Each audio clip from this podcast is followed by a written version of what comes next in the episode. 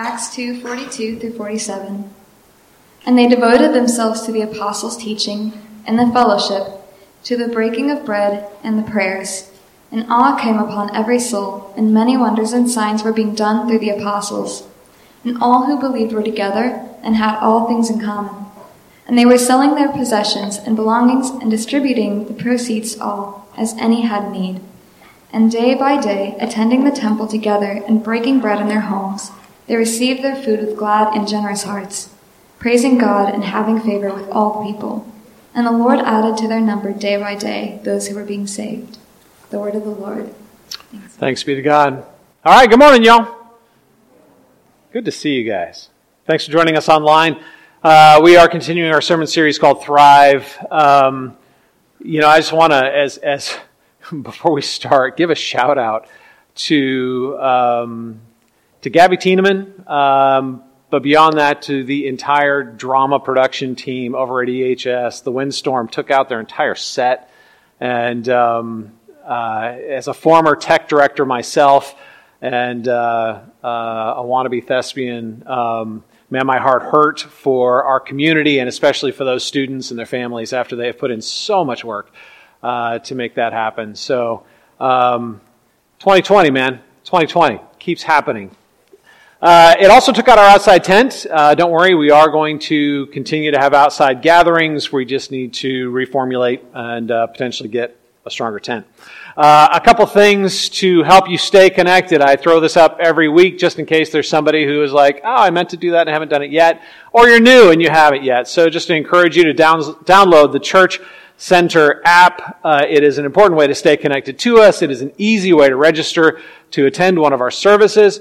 Uh, and uh, to get information, you can also give, of course, through it. And if you haven't yet, I would encourage you to go ahead and text Yeah Buddy uh, to 618 266 3210. That will get you on our um, texting platform, which will allow us to push out timely information to you uh, so that you can stay informed as things occur. It is texting is these days the uh, the most reliable, quickest, and easiest way to connect with one another.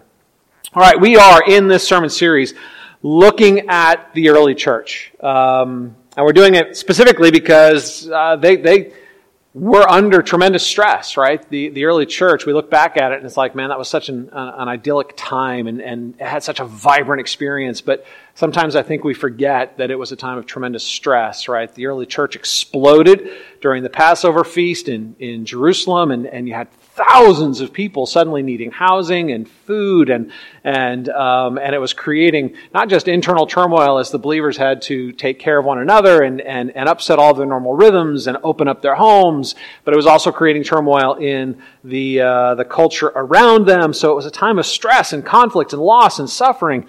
Um, but here's the thing: I mean, when we read through it, the reason we're so compelled is they didn't just survive they thrived, right? They, they, they actually had increased joy and freedom and boldness, and, and they had this rich sense of, of community that, that uh, many of us, when we read through that, man, we just, it sets us longing to have a similar experience, right? So we're looking at what made them tick. That's what we're doing. We're, we're sitting in, in our time of suffering, our time of, of, of difficulty, and, and examining, right? Because if we want to experience what they had, we need to do what they did, right? We need to value what they valued. And so, over the previous weeks, what we've taken a look at is the fact that they were driven by their purpose, right? Their purpose was to love God and love others, right? Um, uh, Jesus said the greatest commandment is to love the Lord God with all your heart, soul, mind, and strength, and to love your neighbor as you love yourself. And on these two commandments depend all the law and the prophet, right? So, so they were driven by their purpose. They were fulfilling their commission. Their commission was to be disciples who make disciples, right? Jesus said, You're going to be my witnesses to the end of the earth, and, and you're going to be disciples who make disciples. And in the midst of, of their purpose, fulfilling their commission, they were devoted to the core practices of grace, the holy habits that drove them back to grace and increased their gratitude, right? We've seen that, that they were a community on mission right? They were devoted to the fellowship, that really, really rich word, koinonia, that at the heart of it means sharing. They, they shared love with one another, and then generously moved in love to those outside of their community, right? They were a community, a rich experience of, of shared love together on mission, sharing that love with those outside of their community. And as a community on mission, they were devoted to the three holy habits of um, prayer and the word and worship. Now, we looked at prayer last week, the prayers. And We talked about how that wasn't just individual habits of prayer, it was that. But it was more than that. It was shared times of prayers, right? When it talks about the prayers, it talked about the hours of the prayers, right? That they joined in these rhythms as a community, right? So that, so that three times a day, morning, lunch, and evening, the entire community was coming together in a time of prayer, right? Uh, we're going to be looking at the word next week. This morning, we're going to be looking at worship. Um, let's start here. We are all worshipers, right? We are all worshipers, whether you're religious or not religious, whether you are um, uh, interested in, in religious things or not interested in religious things, we're all worshipers, right? And, and that's not a religious observation, that's a human observation, that's a psychological observation. We are all looking to pour ourselves out to something that's going to make us right.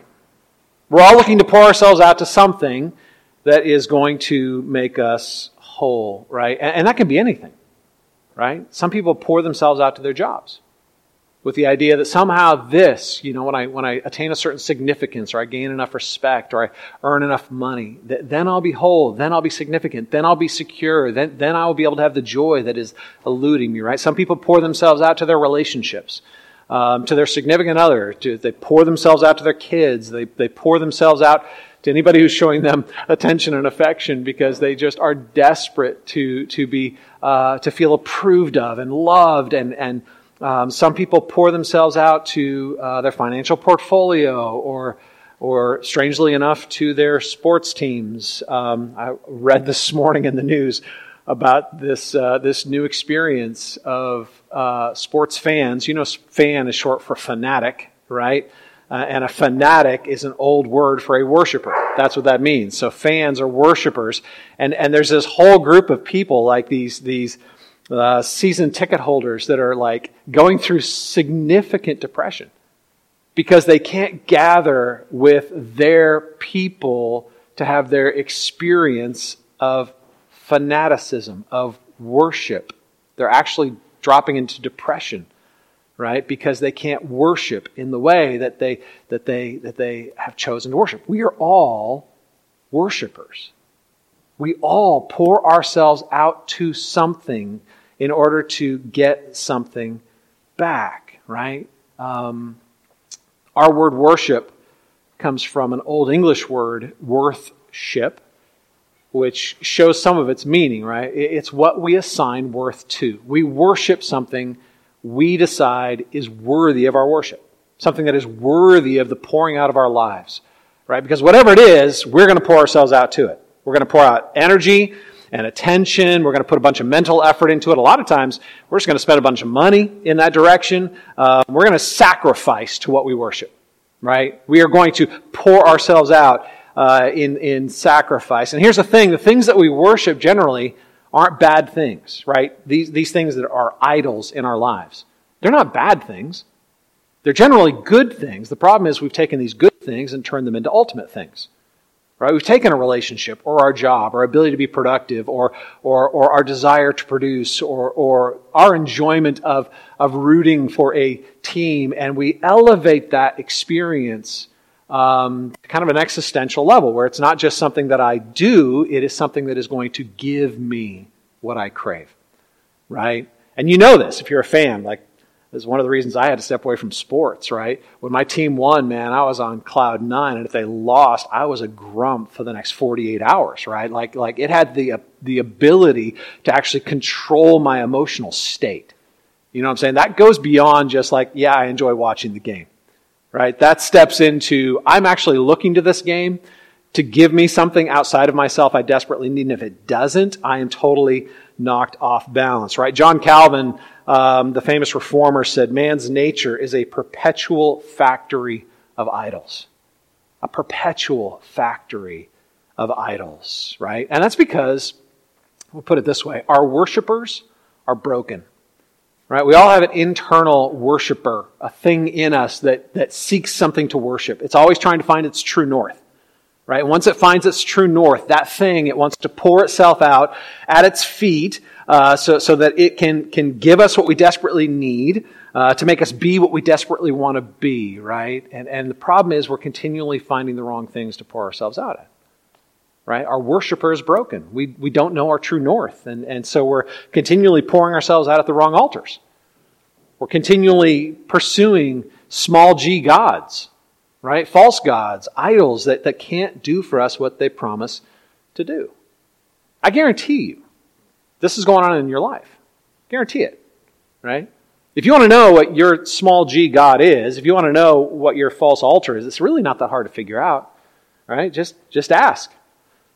Um, what do you look to to fulfill you? What do you look to outside of yourself to make you significant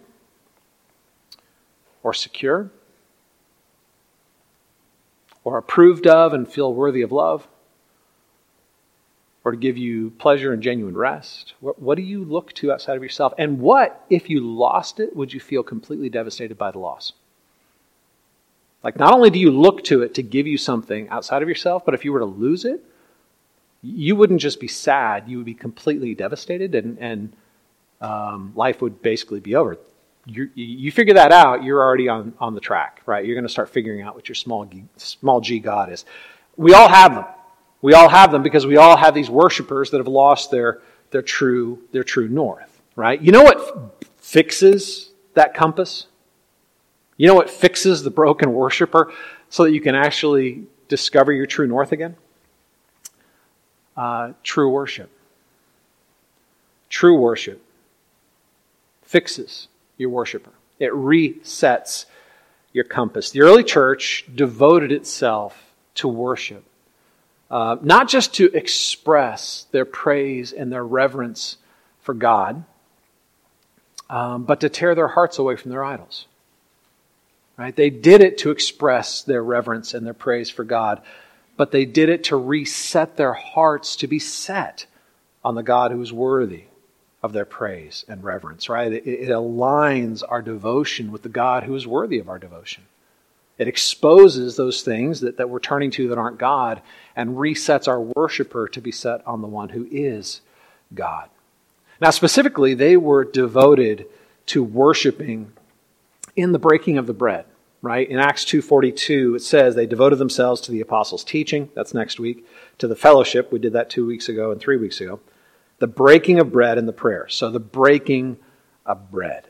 What a funny thing to talk about the breaking of bread. Uh, this is the Bible's way of talking about communion, what we call communion, right? The breaking of the bread. In fact, the Bible calls it the breaking of bread and the Lord's Supper. Those are the two terms that, that when you're reading through the New Testament, you'll see it referred to. And it's worth pausing to remind ourselves why.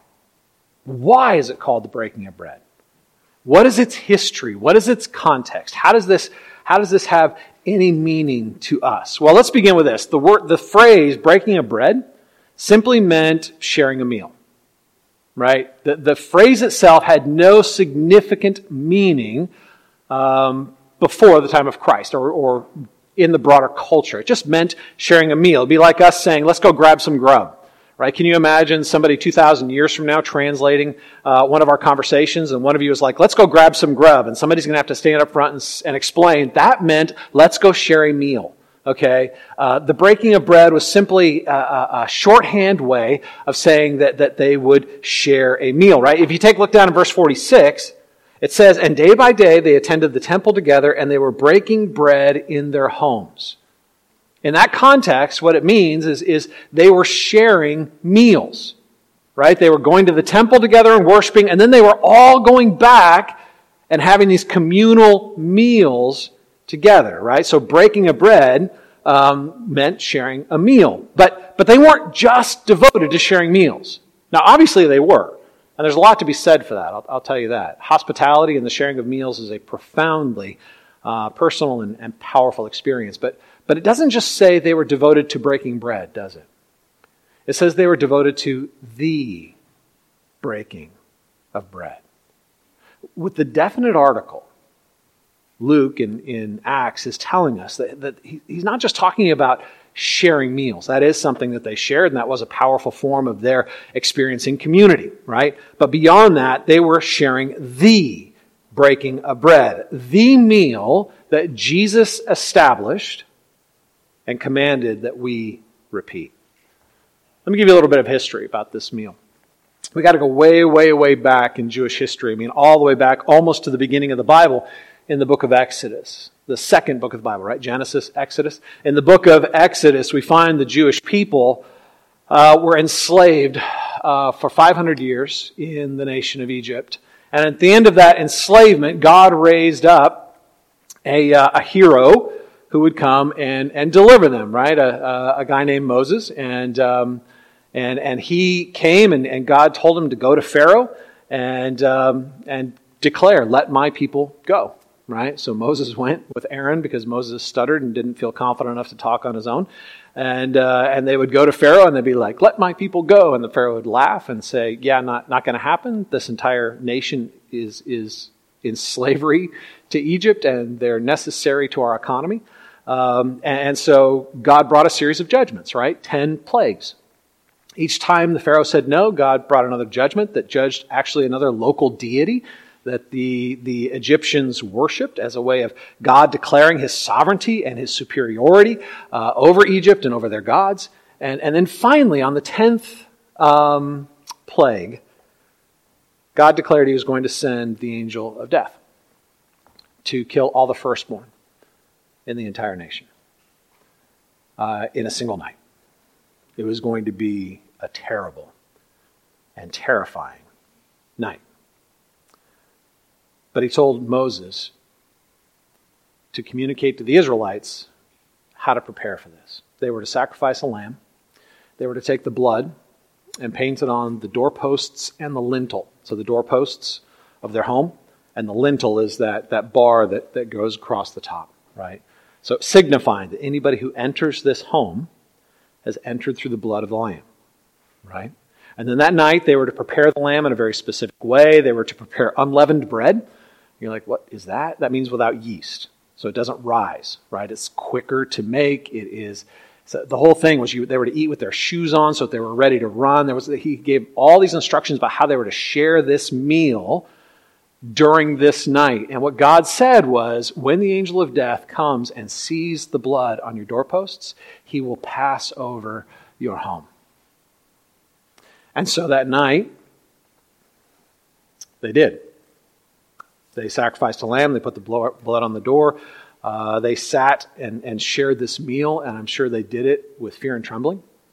This was not a night of celebration. This was not a night of, of rambunctious joy. I'm sure this was a night of, of solemn and, and holy fear. Um, and then as they emerged from the homes in the morning, they emerged to a nation in chaos and in mourning. And the Pharaoh finally said, Get out. this is too much. So he releases them, and, and uh, they go and they pass through the Red Sea. And uh, Moses leads them to Mount Sinai, where uh, the nation of Israel enters into a covenant with God called the Mosaic Covenant, what we would call the Old Covenant or the Law. Uh, where Moses went up and came down with the Ten Commandments, and then in addition to the Ten Commandments, there were 500 and some odd other commandments that, that God ended up creating between the nation of Israel and himself. They became his covenant people through the Mosaic covenant. Part of the Mosaic covenant actually stipulated that they were to celebrate the memory of that event through the feast of the unleavened bread and, and the feast of Passover. So every year, the Jewish people would have the Feast of Unleavened Bread and the Feast of Passover in order to look back and remember this solemn event when God delivered them out of the hands of the Egyptians, crossed the Red Sea, and into um, freedom. And so, flash forward now all the way to AD 33, or right around there. We don't know exactly. I think AD 33 is my best guess. Jesus and his disciples are walking through Jerusalem on a Thursday, and, and it's the night of the Passover This is the night that they are to, it's the first night of, of the Feast of Unleavened Bread, and they are to have the Passover meal together this night. So the disciples are like, okay, Jesus, where are we going to do this thing? Because it takes a lot of preparation. It's going to take some time. This is an entire meal, right? You don't just sit down casually to a Passover meal. This took a ton of preparation. And uh, Jesus told them exactly where to go, and they went into an upper room and, and they prepared the meal. And, um, and then they shared the Passover meal together on this Thursday night. This is called the Last Supper. This is um, a significant night. But the context of the Last Supper, I want you to get this, is they're gathering for a meal looking back to the Passover. Looking back to that dramatic event when God passed over the firstborn um, because they were covered with the blood of the Lamb, when God delivered his people from the angel of death and didn't allow any harm to come to their firstborns. This night, though, was going to be unlike any Passover feast that had ever been celebrated. First of all, Jesus shows up and washes their feet, which is this really weird thing the servant was supposed to do, and he knocks everybody off balance, and, and everybody's going into the meal like, wait a minute, that, that's not the order of events, not the way things are supposed to go. And, and, and, um, uh, and then during the meal, uh, Jesus like hijacks the whole thing and kind of redefines the Passover, like right in the middle, right?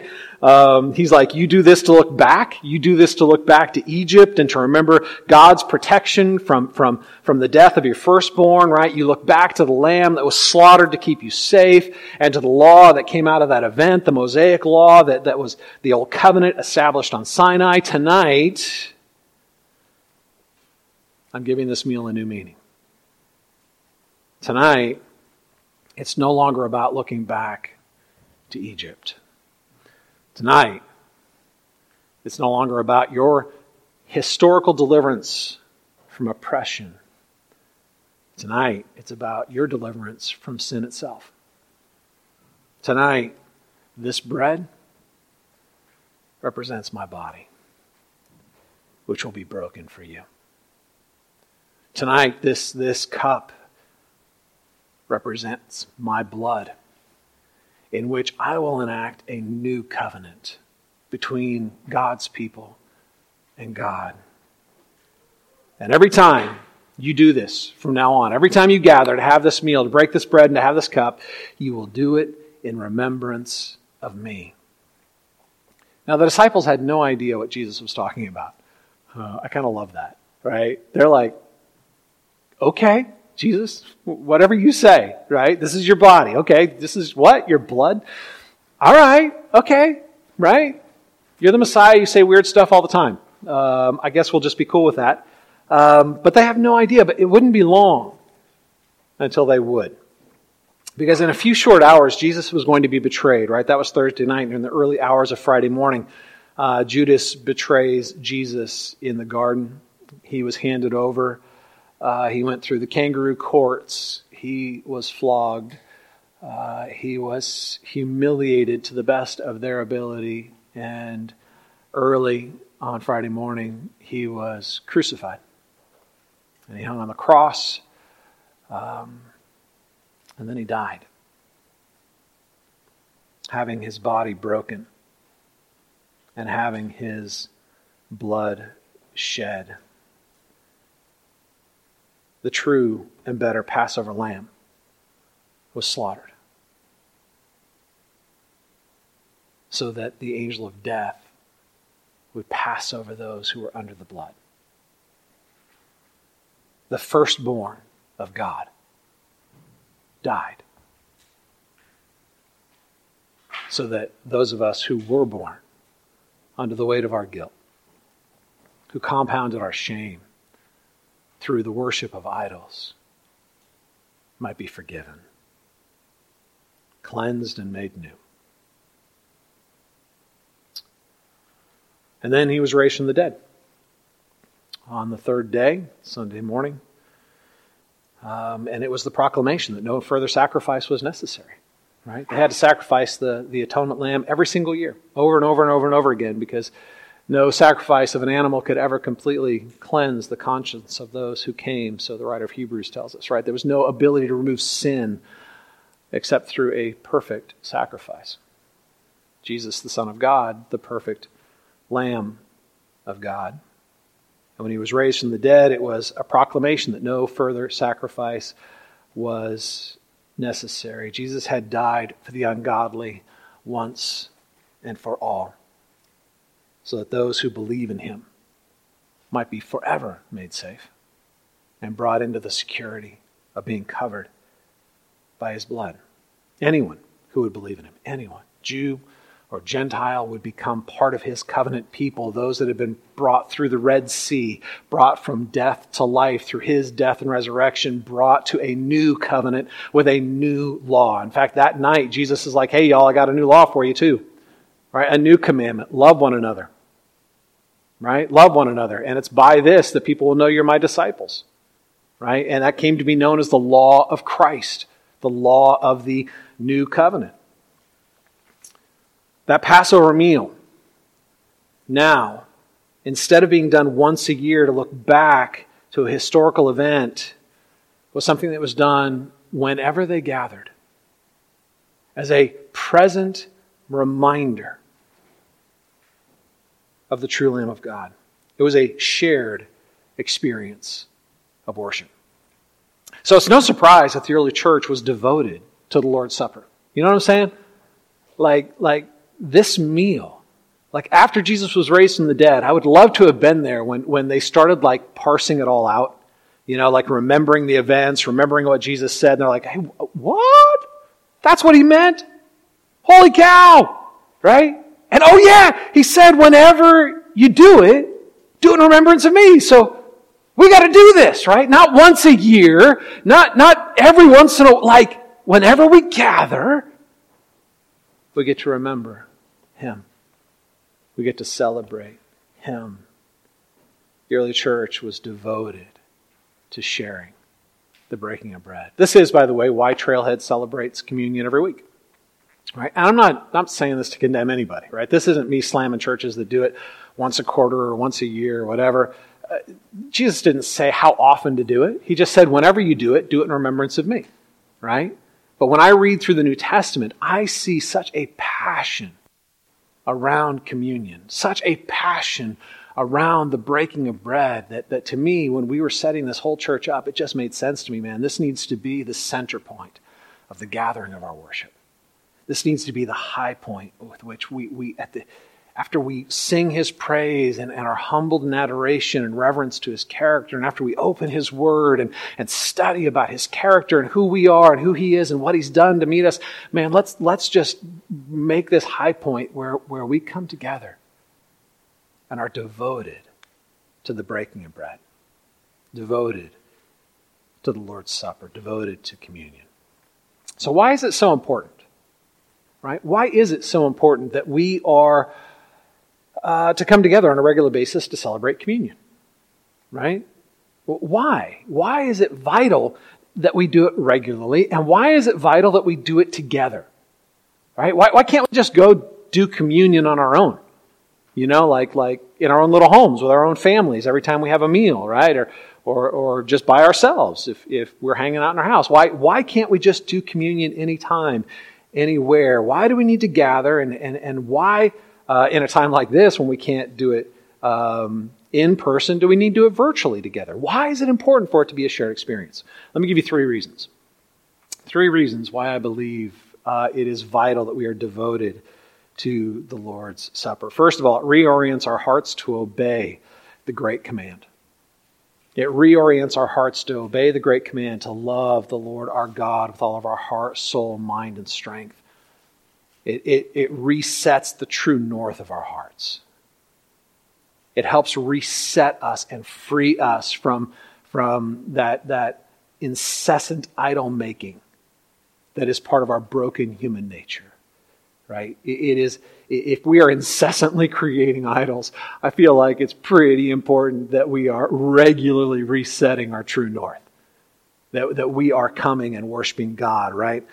Every single time we share communion, we are, we are confronted with physical symbols that reveal to us a spiritual reality. Every time you touch that bread, I love that it's physical, tactile.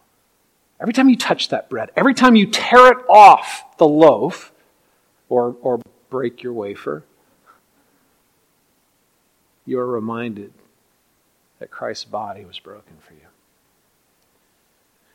Every time you take that cup, you are viscerally reminded that, that he took the cup of bitterness and drank it down to the dregs so that you could get the cup of sweetness, the forgiveness, and the removal of shame. Right? Every time you come to the table, you are confronted with the physical elements that remind you of your physical Savior. We are not simply talking about a good moral story. We're not simply talking about a, a, a, figure that may or may not have been historical. We're not, we're talking about a real man who lived a real life and died a real death so that he could procure for you a real forgiveness. It also reminds us as we are confronted with this reality that grace is free. When you come to the table, it is free. The only requirement is that you are a believer in Jesus. It's the only requirement. It is free, but it is a reminder as well that while grace is free for you, it was not free for him. It is free for us to receive it, but it cost him everything to give it. We are reminded that we were so sinful he had to die, but we were so loved he was glad to die. It reminds us that the heart of worship is loving God. Loving the God who loves us. And I think that's an important reset for our hearts. Um, one, of the, one of the things that we've done in our culture is we've turned worship into uh, performance art. You know, we talk about worship as my bringing my best to God, right? And we pursue some sort of emotional experience through song or, or through praise, or and, and we come and we offer ourselves. In fact, some some of the songs that we don't use even talk about that. I've come to offer myself to you as if as if somehow worship was about me giving my best to God. Which that's not worship. Worship is responding to the fact that God gave his best to us. Worship isn't about me impressing God with my devotion. Worship is my being impressed with a God so devoted to me. He was willing to send his one and only firstborn son to die in my place as my substitute, that I might be forgiven. It's not about us performing for God, it's about us responding to God. And we need this today more than ever. In such a performance driven society, a culture that, that, that is all about performing, even in worship, to be reminded that, that true worship is about responding. Right? When our selfish and self serving hearts are confronted with His self giving love, it changes us. It awakens within us a responding devotion to His devotion, a responding love to His love a responding gratitude to His grace. So we need the breaking of bread. We need to worship together. First of all, because it reorients our hearts to obey the great commandment. Second of all, it provokes our hearts to love each other through the shared experience. Part of the reason we don't go do it on our own is because we need to do it in the messiness of community. Right? Um, the early church uh, shared the Lord's Supper as a, a, a meal, a shared meal, a communal meal right? There's, there's no specific right or wrong way to do it. That's just how they did it. They had a huge meal together, and, and, and it came to be known as the love feast, right? And, and so at the love feast, they would come together, and they would, they would have this huge meal, and in, in the midst of that meal, I'm sure there would be a moment where they, they recognized the breaking of the bread and the cup as his body and his blood. But very much like Jesus did with the, that first Passover meal, the early church shared this as a community experience. Now, here's the thing there's no way to have this shared experience of worship without looking across the table at other people who are sharing the experience with you. There's no way to, to have this experience of the worship of God without looking around and recognizing you're having this experience with others, and some of those people you're really going to like. Some of those people are going to be like, oh, that's so cool. Look, I'm so, that person became a believer and I'm praying for them and I shared the gospel with them and they became a believer and it's so exciting to watch them take communion. And then there's that guy. He annoys me so much. He's so rude and selfish and he says stupid things and yeah, I get it, yeah. We're all saved by grace. So he can have grace too. Do I really have to have grace with him in the same space at the same time? Yeah. Yeah. See, the communal aspect of sharing communion not only reignites our responding love to God, it provokes us to confront our desire just to love people we like. It confronts our self centered, selfish desire to just love people who, res- who look like us, who represent us, who reflect us back to us, and to actually love people who have different convictions and, and different ideas and different personalities and, and, and, and people that make us not really enjoy being around them because maybe they show us things about ourselves we don't like to see. Right? There are going to be people who make life easy and people who make life hard. Listen, that's a necessary part of the process. The Corinthians, a little bit outside of the early, early church, but still part of the early church, um, started having a lot of problems with this. Right? At their love feast, the Corinthians started having cliques where, where all the wealthy people would sit together and, and all the Republicans would sit together and all the Democrats would sit together and, and, and, and all the, the poor people would sit together. And, and some people were feasting and some people were going home hungry. And, and, um, and they just turned it into this really divisive kind of ugly thing. And, and, and Paul's like, look, y'all, you're not celebrating the Lord's Supper anymore. Right? To celebrate the Lord's Supper means love has to be at the center of the feast, and love's no longer at the center of your feast. We need that shared experience because by default, we're going to be selfish. By default, we're going to be prideful. By default, we're not going to want to forgive. We're not going to want to extend grace. We're not going to look at, we're not going to want to look at people who are different from us and, and give them the same grace we know we need. Right? There's nothing easy about this, but the struggle doesn't reduce its value, it increases its value. It doesn't, it doesn't make it less important, it makes it more important. Right? If you're having a hard time worshiping with the people in your church, praise God. It's an opportunity for you to grow in love. Don't be like, oh, it's time for me to check out and go find a church where I like them better, right? Don't run from it. The shared experience of worship is actually an invitation to push into love, right? To love the Lord God with all your heart, soul, mind, and strength, and to love your neighbor as you love yourself. Worshipping together provokes us to respond to God and extend grace. There's a quote in, uh, in your digital bulletin uh, from a good friend of mine, Jonathan McIntosh. I loved this quote. Um, he said, The communion table reminds us that we have a God who invites his enemies to dinner. I love that. And if we have a God who invites his enemies to dinner, we need to be prepared to extend grace and learn to love people who are different from us in the sharing of that dinner, in the sharing of, of that breaking of bread. Right? Worship isn't just about praise and adoration and good feelings of devotion. It's not about turning on good worship music in your car and having positive, warm, vibing feelings toward God. Worship is about those things. It is about praise and it is about, about devotion, right? It's also about reverence. It's also about obedience. Right? Jesus said, If you love me, you will keep my commandments. And then he went on and said, People will know you're my disciples by your love for one another. Right? Worship both provokes us to love God in response to his love, but also equips us to love others when we don't find them lovable. Thirdly, um, it equips us to fulfill our commission to be witnesses of his death and resurrection.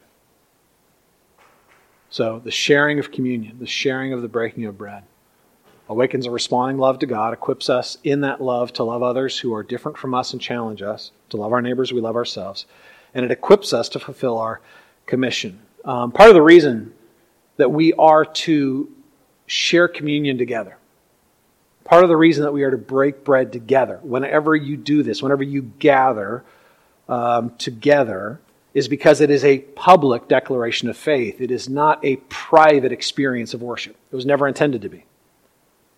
The breaking of bread is not about a private experience of worship, it is a public declaration of faith. The gathering of God's people around this memorial feast um, looks back at Jesus, his death, burial, and resurrection, and looks forward to his return. So it reorients us back to, to the foundation that Jesus died and rose again and our hope, right? Where we've come from and where we're going to, that Jesus died and rose again and then ascended and he has promised to return and, and set all things right, right? It, it not only recenters our heart on God's love, um, it, it not only awakens our love toward others, but it, it proclaims God's plan. Right? In the same way, Passover wasn't just about Israel. They had this huge Passover feast. It wasn't just about Israel. It was about Israel declaring to all the nations that their God was sovereign, that their God was supreme. This was a God who could deliver and protect and preserve his covenant people. In the same way, communion isn't just about our personal experience of grace, it's about proclaiming the plan of the God of grace. We proclaim, we're told, the Lord's death and resurrection until he comes every time we share communion. We declare to the world the death and resurrection of Christ, his plan to redeem and restore. We proclaim, This is what I believe. This is where I stand. Under his blood, in, in his forgiveness. Not in my rightness, but in his righteousness. I am rooted and grounded in his love, and I am made strong in that love to love others. And we declare if you believe in Jesus, you can join me at the feast. If you come to the Savior, you also will come to this table. It is a declaration of mission and love.